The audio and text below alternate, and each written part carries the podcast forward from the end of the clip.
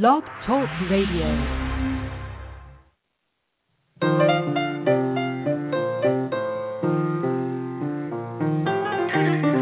This is Creativity in Play. I'm Steve Talbert. I'm Mary Alice Long. You can find us online at creativity in play dot com. Follow us on Facebook and Twitter at Creativity Play, and download archived editions on iTunes. Our guest today on Creativity in Play is science writer Jonah Lehrer. Jonah is a contributing editor at Wired and a frequent contributor to The New Yorker. He writes for The Wall Street Journal and regularly appears on W N Y C's RadioLab.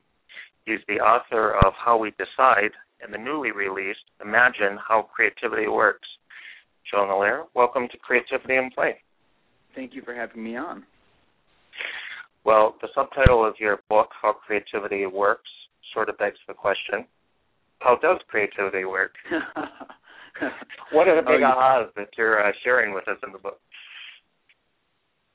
Um, well, you know, you, I can see you're starting off with the easy questions. Um, it's complicated. Uh, I think for too long we've indulged in oversimplifications of creativity. We've outsourced it to the muses. We've pretended that creativity is a singular thing, that it's all or nothing, that you either have it and you're a creative type or you don't, in which case you're kind of screwed. Um, you're just doomed to repeat the work of others. And I think all those myths are false. Creativity is a universal trait. We are all capable of it. Um, the human mind is a connection machine. That doesn't mean we're all equally good at it. It's a distributed trait like any other, but it means we can all get better at it.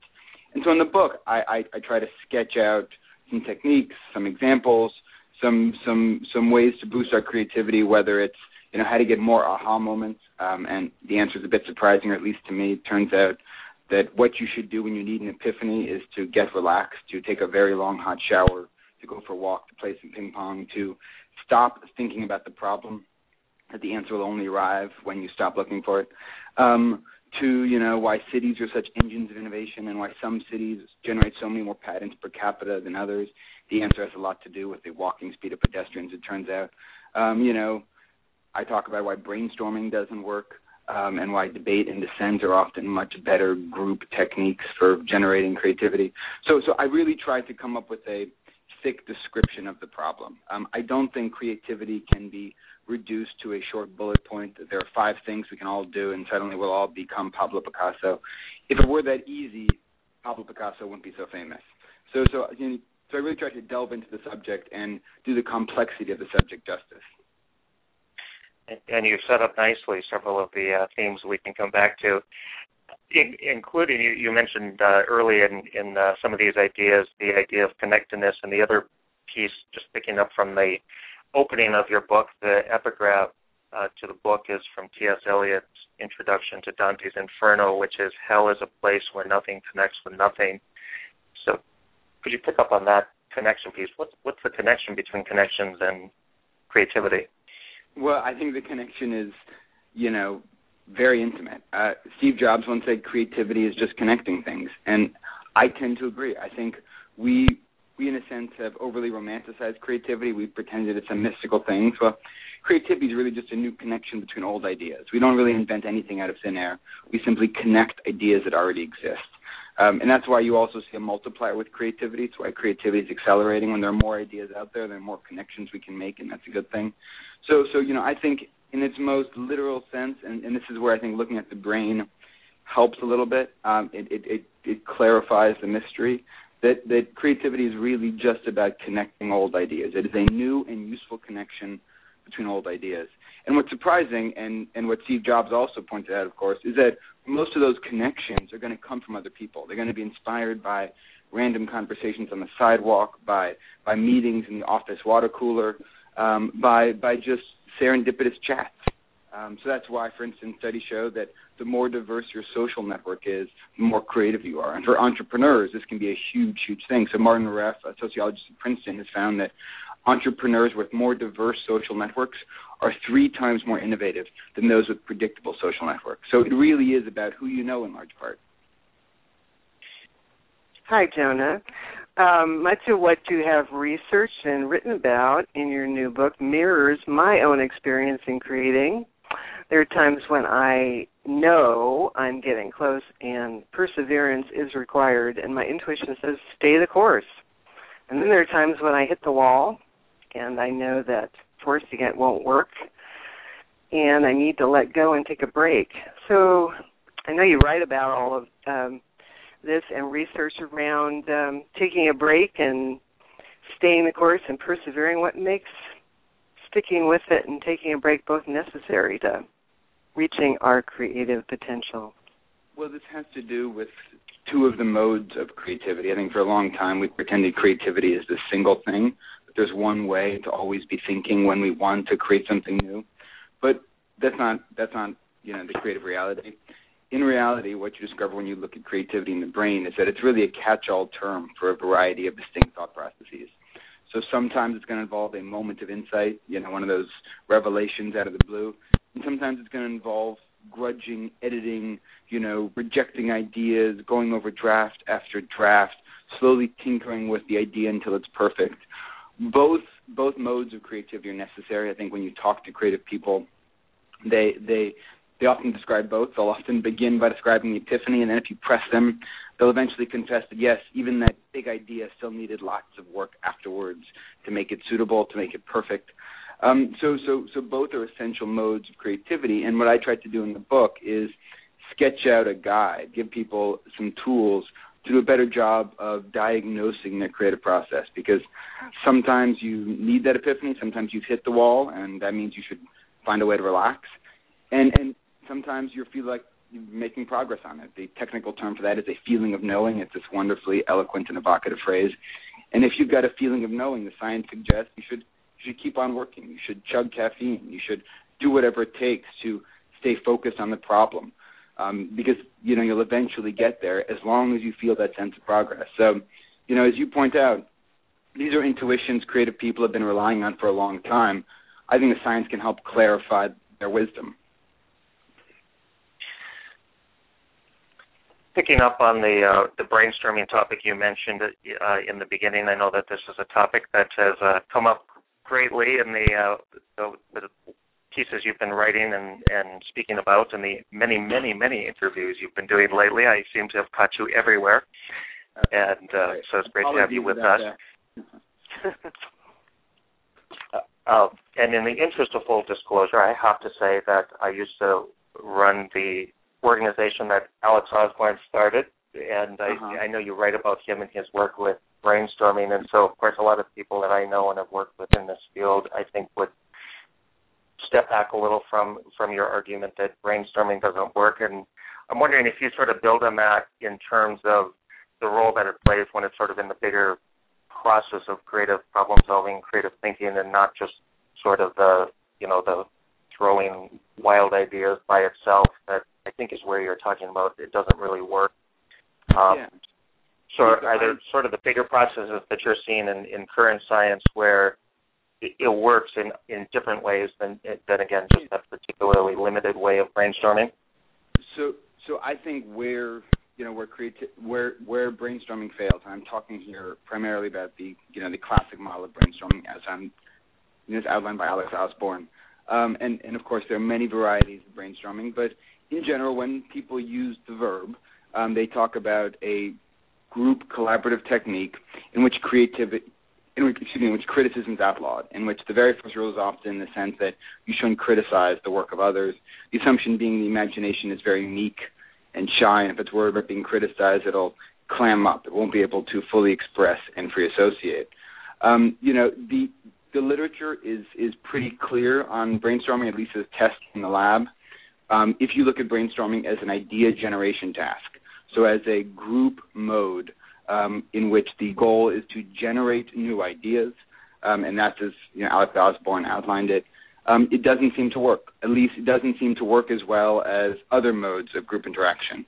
The most effective mode of group interaction for creativity, and this has been demonstrated numerous times in study after study, um, you know, I think the most convincing work has been done by a psychologist named Charlene Namath at U C Berkeley, suggests that criticism is actually helpful, that groups that feel free to engage in debate and dissent are better at generating new ideas, and these ideas are rated as more original by an independent panel. So, so I think not only have we discovered that brainstorming doesn't often work, um, that in many instances people who work alone on a problem do better than people who come together and brainstorm in a group. I think we also have a useful model for how to make it better. Um, you know, it's not that group creativity isn't essential. I think group creativity is essential, and it's becoming more important because our problems are getting harder. They require people from different fields to collaborate. But but I do think that, that we can make these group meetings more productive. That's often by incorporating debate and dissent, because it's debate and dissent that really wake us up, that force us to dig a little bit deeper, to get below the superficial surface of the imagination. And that's when interesting things happen. Now, to get back to your original question about, you know, should we just stop brainstorming altogether? I actually don't think so. I think brainstorming can be useful. It, it can help build employee morale. You know, it's a feel-good creativity technique, because we can all come together and feel like we contributed. And, and, and that's important. You know, that is a very important part of working together in an office. I think it's also a great mixer. It's a great way to get people to mix and share ideas and start those horizontal interactions that we know are very important for organizational creativity. So I don't think we should necessarily stop brainstorming. I just think it's important to be honest about what the scientific literature suggests, which is that as an idea generation task, there are more effective ways to work together. I don't know if you came across in, in your research with Alex Osborn uh, when you were talking earlier about the taking a shower, taking a walk, stepping away from when you get stuck in the creative process. Um, I, I recall a, a story from his work. As um, some people know, he's the O in B B D O advertising, yeah. and uh, used to Uh, live in Buffalo but work in, in New York City, and and uh, talked about riding the train back on the weekends between New York, New York City and Buffalo, and this, this incubation period that happened on those long train rides. And again, just sort of picking up on this idea of the incubation, the stepping away in general, and, and again wondering if you came across that particular story in, in the work you were doing around his, his uh, early work in the field of creativity.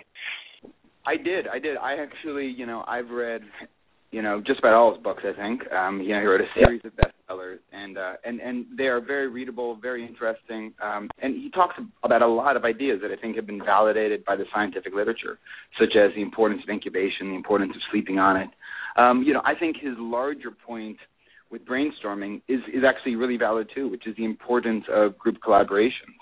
Um, you know, I think the evidence is very clear, as Osborn points out. You know, he he talks about the success of B B D O being that being inseparable from this desire to work together. That that that the days of the Don Draper working all alone in his office, those are long gone. Um, so he's got this one great chapter too on like visiting B F Goodrich, the tire manufacturer, and being so impressed by all these different scientists working together and collaborating, wanting to apply that model to advertising. So I think there's a lot of really good insights and ideas in Osborn's work. I just think it's unfortunate that, you know, one of his methods, brainstorming, which he's become closely associated with, that it, it just doesn't seem to work as he wished it had. Um, it doesn't seem to be the ideal idea generation task. Um, but that's not something we should hold against him. You know, he did a wonderful job of, I think, pointing out that creativity is a universal trait. That's a very important idea. Um, and that we can get better at it. And so that's why I think his books were bestsellers. That's why they were so influential. So I think there's a lot to learn there. Train rides really are great. Um, and that's why, you know, when I take the train on book tour, I actually force myself, you know, at least for a few minutes to just look outside the window and daydream and not just be checking my email all the time. Um, you know, I remind myself that, that, that it's not an accident that people who daydream more score much higher on tests of creativity. Yep. I've had a great deal of fun with improv over the years, and I noticed your story about Second City and also Yo-Yo Ma and how um, he plays with his music and Let's Go. And I wonder what you have to say about those two, uh, Yo-Yo and Ma and um, Second City, and letting your mind go. Yeah. You know, it's easier said than done. I mean, for me, I think one of the most mystical acts of creativity I can imagine, it just, it boggles my mind when I think about it, is, you know, what, what people do and improvise, whether it's John Coltrane walking out on stage, having no idea what he's going to play, and yet he knows he's going to be able to play for an hour, pour beauty out of his instrument, even though he doesn't quite know which notes they're going to be. To be able to spontaneously invent, invent beauty in the moment, that just strikes me as extraordinary. Um, and, and, you know, it's equally extraordinary when you watch teams at Second City. They are so talented. And to watch them, a troupe of performers, they go out on stage in front of an audience, and they have no idea how they're going to make them laugh, but they know that they're going to laugh. They know that they're going to come up with something funny in the moment. Um, so I really wanted to understand how this process happened. Um, and so, you know, I do think there's some interesting science on it. Scientists have actually put jazz pianists in brain scanners and studied what happens in the seconds before they begin improvising.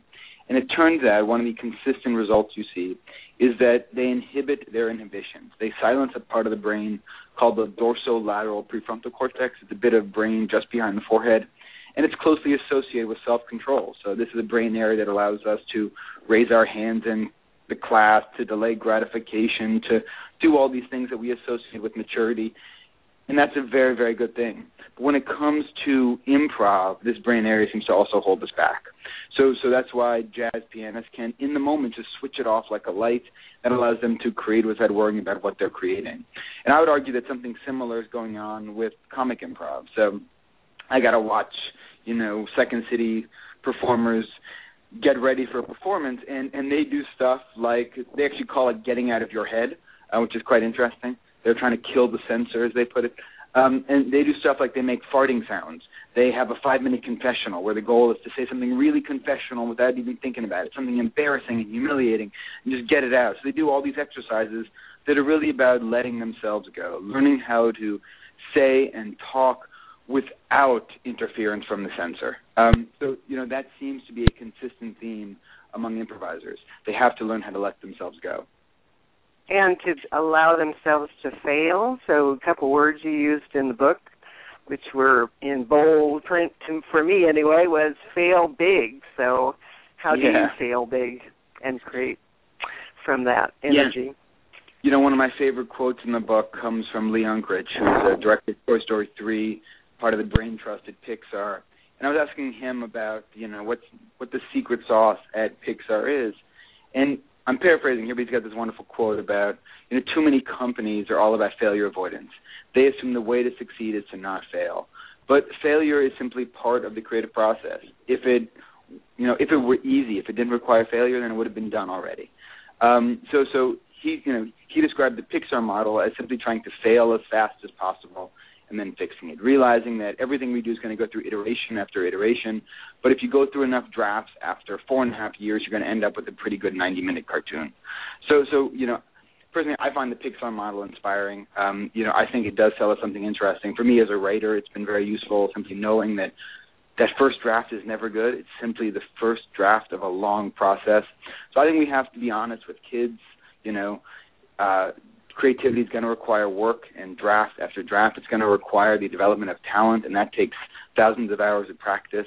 So I think we have to be honest that, that failure is a part of creativity, that, you know, as Bob Dylan once sang, there's no success like failure. So don't be afraid of failure. Learn how to embrace it. See it as an educational tool. See it as part of a longer process, um, and see it as completely inseparable from success. Does that connect with your quote, the young no less, which is why they often invent more, and your idea of channeling your seven your seven-year-old as an adult? I think it does. You know, one of the reasons kids are so effortlessly creative, um, why when you give a kid a piece of paper, they just want to draw all over it, um, is because the dorsolateral prefrontal cortex is part of the brain which inhibits us um, and, of course, allows us to delay gratification. Um, you know, it doesn't develop until pre-adolescence, until we're ten, eleven, twelve, thirteen. So it helps explain why educators often refer to as the fourth grade slump of creativity, which is about, it's about in fourth grade where all of a sudden kids lose interest in spontaneous invention, spontaneous creativity. Um, so, so this helps explain also why, yeah, this is a very clever experiment, when you prime adults to think like a seven-year-old. So you simply have them write an essay, a short essay, from the perspective of themselves as a little kid, that they then score higher on subsequent tests of divergent thinking and creativity. Um, you know, I think we can recover the creativity we've lost with time. Um, we simply have to remember what it's like to think like a child. the uh, the fourth grade slump is is an interesting part of the research, which I think goes back to the nineteen sixties, and I, I've often thought, you know, given that that was the slump in the sixties and given where we are today and all the things that continue to seem to get in the way of our creativity starting with us as children, and and included in that the, the, the fear of failure you were just speaking about, you know, I often think it, it, it no doubt is probably even younger grades than the fourth grade it was, you know, forty, fifty, sixty years ago, uh, when the, when some of that was uh, started being uh, looked at on the research yeah. side. So, yeah, you and, know, and it seems so obvious, you know, when you're when you're talking about the role of fear in creativity and learning, and yet how difficult it is to do both in the classroom and the workplace, and, and to embrace that as part of the process. Absolutely. You know, I mean, it's easy to dish out this advice, but if you're a teacher, you know, you don't want thirty, thirty Pablo Picassos in your classroom. Um, that that would be a very difficult classroom to manage. Um, and yet I also think we have to be honest about where creativity comes from. And right now we've got this very narrow model of what productivity looks like. The productivity is about paying attention. It doesn't matter if you're talking about the workplace, in which we assume people should, you know, sit at their desk and look at their computer screen, whether it's the classroom, in which we diagnose twenty percent of kids with attention deficit disorders. We tell them not to daydream. It's one of the first lessons you learn in the classroom. Stop looking at the window. Stop daydreaming. Focus, focus, focus. And, and we have to be honest that when it comes to creativity, it's not that simple, that our best ideas often come when we're daydreaming. They come when we least expect it, that, that when it comes to creativity, we often have to do things, engage in activities that look like we're wasting time. You know, it's the great Einstein yeah. quote, creativity is the residue of time wasted. So, so we have to be more open-minded about how the mind works. And you mentioned Pixar already in our conversation, and in the book you, you talk about other companies like three M, which of course is held up frequently for many, many years as an example of creativity and innovation, and you also talk about Google. Can you say something specifically around what some of these companies are doing and how people in companies seeking to tap more creativity can do things differently based on some of these great examples?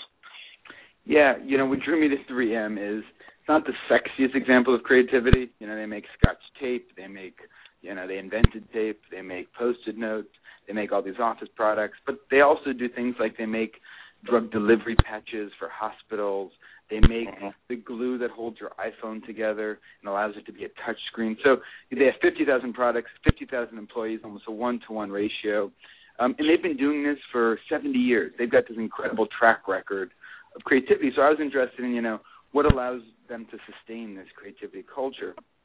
And I learned some interesting things. They do stuff, I think some of the most important inventions we now actually associate with other companies. That's that's a bit ironic, I know. But, but you know, like, for instance, the twenty percent rule that most people assume yeah. Google and the idea that every engineer can spend, you know, up to twenty percent of their work week working on their own problems, their own hobbies, their own side pursuits. That was actually pioneered by three M decades ago. They call it the bootlegging hour. Um, and, and I think the real message, the real power of this is it gives employees attentional freedom, as they put it. It sends the message that, you know, we hired you because you're smart. We trust you. Um, if you need to take a walk in the middle of the day, go take a walk. If you need to take a nap on the couch, go take a nap on the couch. All we care about is you finding the answer. So you manage your own attention. You manage your own workspace. Um, so that's a very powerful message to people in the creativity business. That's, I think, a big part of, you know, why why three M has been so successful. Another thing they do is they really make an effort to foster horizontal interactions, to foster the collaborations of people working on seemingly unrelated problems. They hold science fairs where, you know, every year, you know, sometimes three times a year, scientists have to come together from all over the company and present their research. It really is like a big high school science fair, except most of the presentations are about, you know, adhesives um, uh, and nanotechnology, and they strike up these conversations. They also do this very interesting thing, which at first glance seems utterly counterintuitive, which is they have forced rotations of engineers. So on average, every five years, they, like, move their engineers and researchers from field to field. So if you've spent five years working on adhesives, they may move you to, you know, drug delivery. They may move you to nanotechnology. They may move you to a field that seems completely unrelated. But that's the point. They want you to apply your answers and insights to a completely different domain. And if you look at the history of three M innovation, these these kinds of transplantations, these horizontal interactions, have often paid big, big dividends. Mm-hmm. And are those permanent uh, rotations, or are those temporary? No, those are permanent. So so they will move you. If you've been somewhere five years, they will move you to a completely different field and say, figure this problem out now. There's also, so that, I, I, actually, I actually just heard a great three M story um, while on book tour. A former engineer at three M told me the story. Uh, he said his boss um, created a product. Um, it was it was actually an office product that was a complete failure. Great idea, but complete market failure. three M lost forty million dollars on it. So his boss prepared his resignation, you know, was very upset about it, handed over his resignation letter to his boss, the the you know, the head of R and D at three M, and said, gosh, I'm really sorry I lost forty million dollars. Here's my resignation. Um, again, my apologies. And his boss looked at the resignation letter, tore it up, and said, wait, wait, we just invested forty million dollars in your education. You can't leave now. Um, and this returns us, I think, to the importance of failing big, teaching yeah. people that failure is part of the process. Um, obviously, you can't have all your engineers losing forty million dollars, but but you support their gambles. You realize that there's always going to be an element of risk in innovation. And also it supports your tip on increasing your creative potential, become an outsider. So um, that sounds to me like um, the mixture of different people and putting them in different situations um, exactly. helps them to step outside their normal self, but also you mentioned in your writing travel, um, talk about travel and sleeping on it. So how do those two, travel and sleeping on it, help us to get outside ourselves? Well, tra- travel um, is quite important because it does turn us into outsiders. So studies, for instance, by Anne Galinsky show that people who have lived abroad score higher on uh, tests of functional fixedness, an important class of creativity problems. Um, and that's because, you know, when we travel, we learn how to deal with ambiguity and confusion, and those are all very important things um, for creativity. So be exposed to different cultures. That's very good. You know, even just the act of physically moving seems to come with creative benefits. So when you tell people that a problem comes from farther away, they think in more you know, innovative ways, um, simply because when we exist, when we work in the same place we're always working, when we sit in the same cubicle, the same chair, look at the same computer screen, we don't even realize it, but we develop these habitual ways of thinking, these tendencies and routines, and that makes life easier, but it does hold back our new ideas. So what happens when we feel frustrated and we can't find the solution to a problem no matter where we move to then? Then, then I think, you know, the best advice I can give you um, is take a long shower, find a way to relax, um, and hope that the answer arrives. You know, just last month, um, a new study came out which showed that when you get undergraduates legally drunk, so not not, not one beer, but several beers, that they solve thirty percent, thirty percent more of these very difficult insight puzzles. So when you feel stumped, what your brain is telling you is you probably need a big insight. You probably need a moment of insight. You need to find these remote associations. Um, you need an epiphany.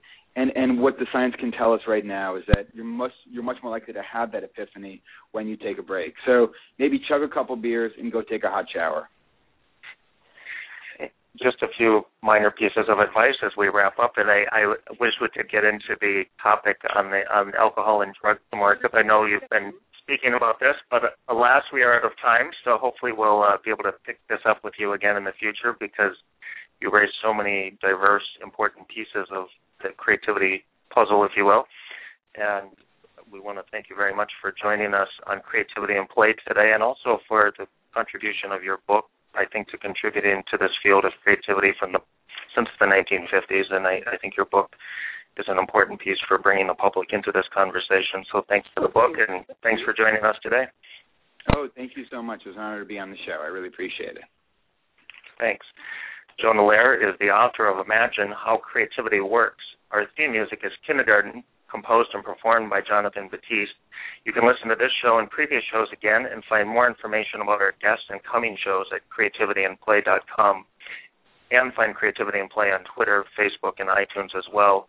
Creativity in Play is a production of the International Center for Creativity and Imagination in partnership with the National Creativity Network. I'm Steve Dahlberg. And I'm Mary Alice Long. Thank you, Jonah, for joining us. I encourage everyone to go out and get Imagine How Creativity Works and to join us in our conversation at the National Creativity Network. Thank you so much, Jonah. Thank you.